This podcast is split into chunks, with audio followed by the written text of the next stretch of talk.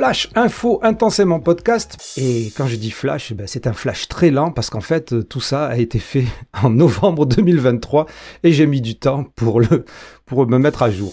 Je ne sais pas si vous vous rappelez de l'épisode Une pionnière du HPI visée pour infraction, dans lequel je lisais un article de la presse québécoise francophone, dans lequel était relaté le fait que Marianne Bélanger, psychologue hyper médiatique, hyper célèbre, l'équivalent on va dire de Jeanne Siofachin à Québec, très connue dans le domaine de la douance, elle a écrit un livre, donne des formations, elle a également confondé le Centre intégré du développement de la douance et du talent, CIDDT des instituts sur la douance et sur la double exceptionnalité en particulier, c'est-à-dire les hauts potentiels intellectuels qui auraient aussi des troubles ou des pathologies à côté. Concept de double exceptionnalité sur lequel nous allons revenir. Marianne Bélanger était visée par des plaintes à l'ordre des psychologues, ordre qui existe à Québec mais qui n'existe pas en France. Et donc si vous vous reportez à l'épisode que j'ai fait en ce qui concerne les plaintes, vous allez comprendre de quoi il en retourne et aussi quels sont les enjeux, en particulier en France où il n'y a pas d'ordre de psychologue.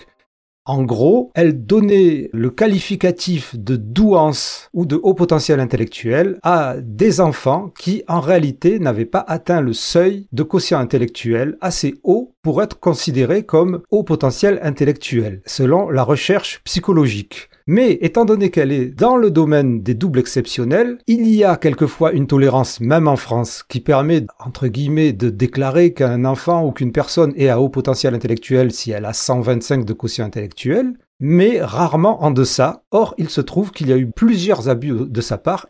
En tout cas, je vais vous lire cet article de la presse québécoise, Marianne Bélanger, reconnue coupable. Je vous prends 15 secondes pour vous rappeler que ce média ne vit que par vos dons, que s'il vous apporte quelque chose de la connaissance ou de la matière à penser, vous pouvez vous aussi lui apporter en faisant une donation, qu'elle soit ponctuelle ou régulière. Rentrez vous aussi dans la communauté toujours grandissante d'Intensément Podcast et je remercie évidemment intensément toutes les contributrices et les contributeurs qui ont permis à cet épisode d'exister je vais donc vous lire cet article du site d'information La Presse du Canada et qui a été écrit par Ariane Lacourcière de l'équipe d'enquête de la presse. L'article s'intitule Une neuropsychologue coupable de faux positifs et nous avons ici la photo de Marianne Bélanger, neuropsychologue photo tirée de LinkedIn. Bienvenue sur Intensément Marianne Bélanger. Alors c'est parti. Co-fondatrice de l'Association québécoise pour la douance, la docteure Marianne Bélanger vient d'être reconnue coupable de cinq chefs d'infraction disciplinaire pour avoir mal évalué cinq enfants âgés de 7 à 16 ans pour lesquels elle concluait à un profil de double exceptionnalité, soit à la fois une douance et un trouble associé, comme un trouble de déficit de l'attention, TDAH, ou une difficulté d'apprentissage. Dans la décision de 81 pages rendue le 22 novembre, le Conseil de discipline de l'Ordre des psychologues du Québec indique que la docteure Bélanger a fait défaut d'exercer sa profession de façon conforme aux règles de l'art en psychologie, notamment dans l'application d'un testing des limites dans cinq dossiers entre 2017 et 2019. Donc vous allez comprendre plus loin ce qu'est le testing des limites. Le conseil de discipline s'est rangé derrière le témoignage de l'experte, la docteure Eliane Chevrier, neuropsychologue pédiatrique, qui estime que la docteure Bélanger a notamment conclu à de faux positifs, entre guillemets, dans l'évaluation de la douance dans certains dossiers. Le conseil de discipline a reçu deux plaintes en 2019 de deux psychologues qui remettaient en question les conclusions auxquelles arrivait la docteure Bélanger dans l'évaluation de cinq enfants qui avaient obtenu un profil de double exceptionnalité. Cinq chefs d'infraction disciplinaire avaient été déposés l'an dernier. La docteure Bélanger a plaidé non coupable aux cinq chefs. Dans son témoignage devant le conseil de discipline, la docteure Bélanger a dit ne pas avoir évalué la douance dans ces cinq dossiers, mais plutôt la double exceptionnalité. Elle explique que si la douance est représentée par le jaune et le trouble associé par le bleu, c'est du vert qu'elle évalue, entre parenthèses la double exceptionnalité, et non pas du jaune ni du bleu, peut-on lire dans la décision disciplinaire. Alors c'est important, je fais un aparté, parce qu'en fait, cette conception de la double exceptionnalité, elle fait pas consensus, mais on va comprendre que c'est ce qui l'a fait avancer et ce qui permet à d'autres personnes d'identifier des enfants ou des adultes double exceptionnels, alors qu'en fait, ils ne sont pas au niveau de quotient intellectuel requis, requis par la recherche psychologique. Mais on va mieux comprendre tout ça.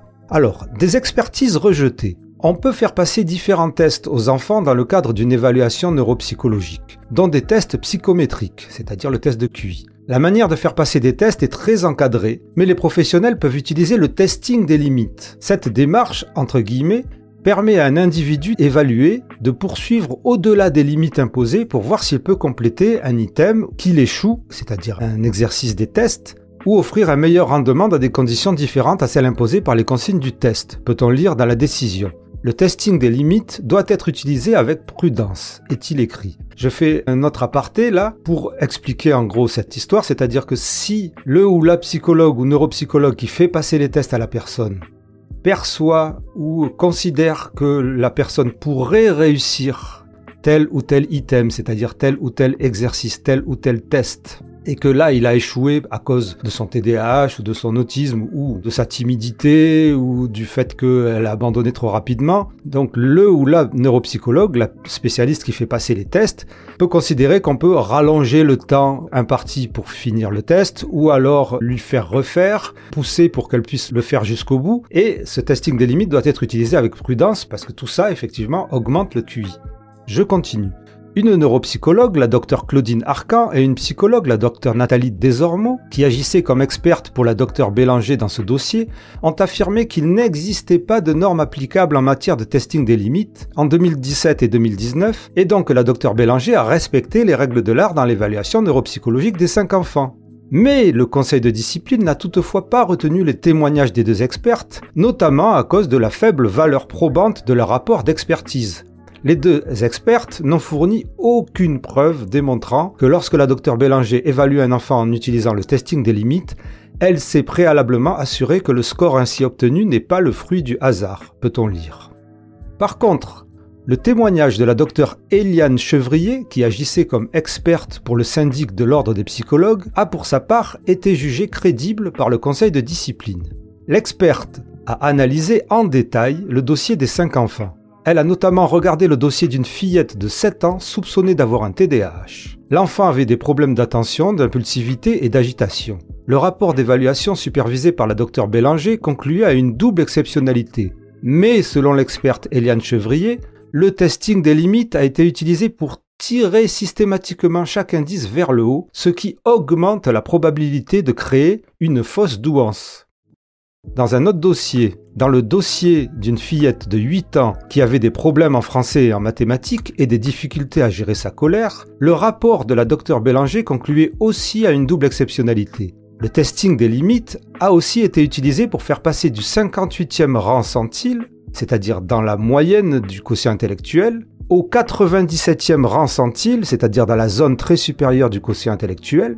Ce sont des pourcentages dans cette fameuse courbe en cloche le 58e rang centile, ça équivaut pratiquement au Q800. Et le 97e, c'est presque 125, 130. Et donc, le testing des limites a été utilisé pour faire passer du 58e rang au 97e rang les résultats de cette petite fille au test de quotient intellectuel global, est-il écrit dans la décision. Or, la docteure Chevrier ne retrouve pas d'indice dans le dossier de la fillette pour conclure à une douance, c'est-à-dire qu'elle a regardé les résultats au test et elle conclut qu'il n'y a pas de haut potentiel intellectuel.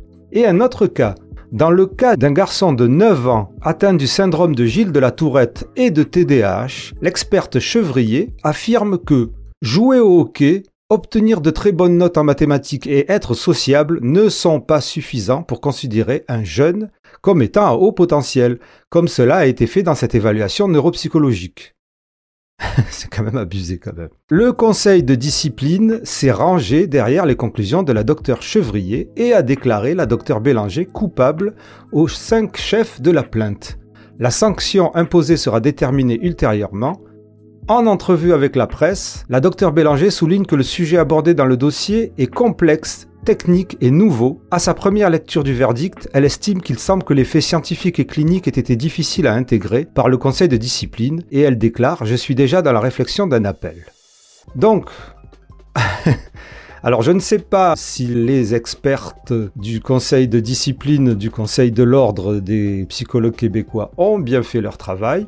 Ce que je constate, c'est que donc Marianne Bélanger vient d'être reconnue coupable de cinq chefs d'infraction disciplinaire, qu'elle a fait appel. Dans tous les cas, ça implique cette notion, ce concept de double exceptionnalité, plus ou moins problématique et qui mérite son propre épisode. D'où vient ce concept? Que représente-t-il? Pourquoi il n'est pas encore commun en France? Pourquoi les psychologues interrogés par ce podcast ne sont pas vraiment favorables à ce concept? Quels abus peut-il favoriser? Et là, on vient de voir certains de ces abus. On a compris où sont les enjeux et j'espère que vous serez au rendez-vous pour cet épisode sur la double exceptionnalité.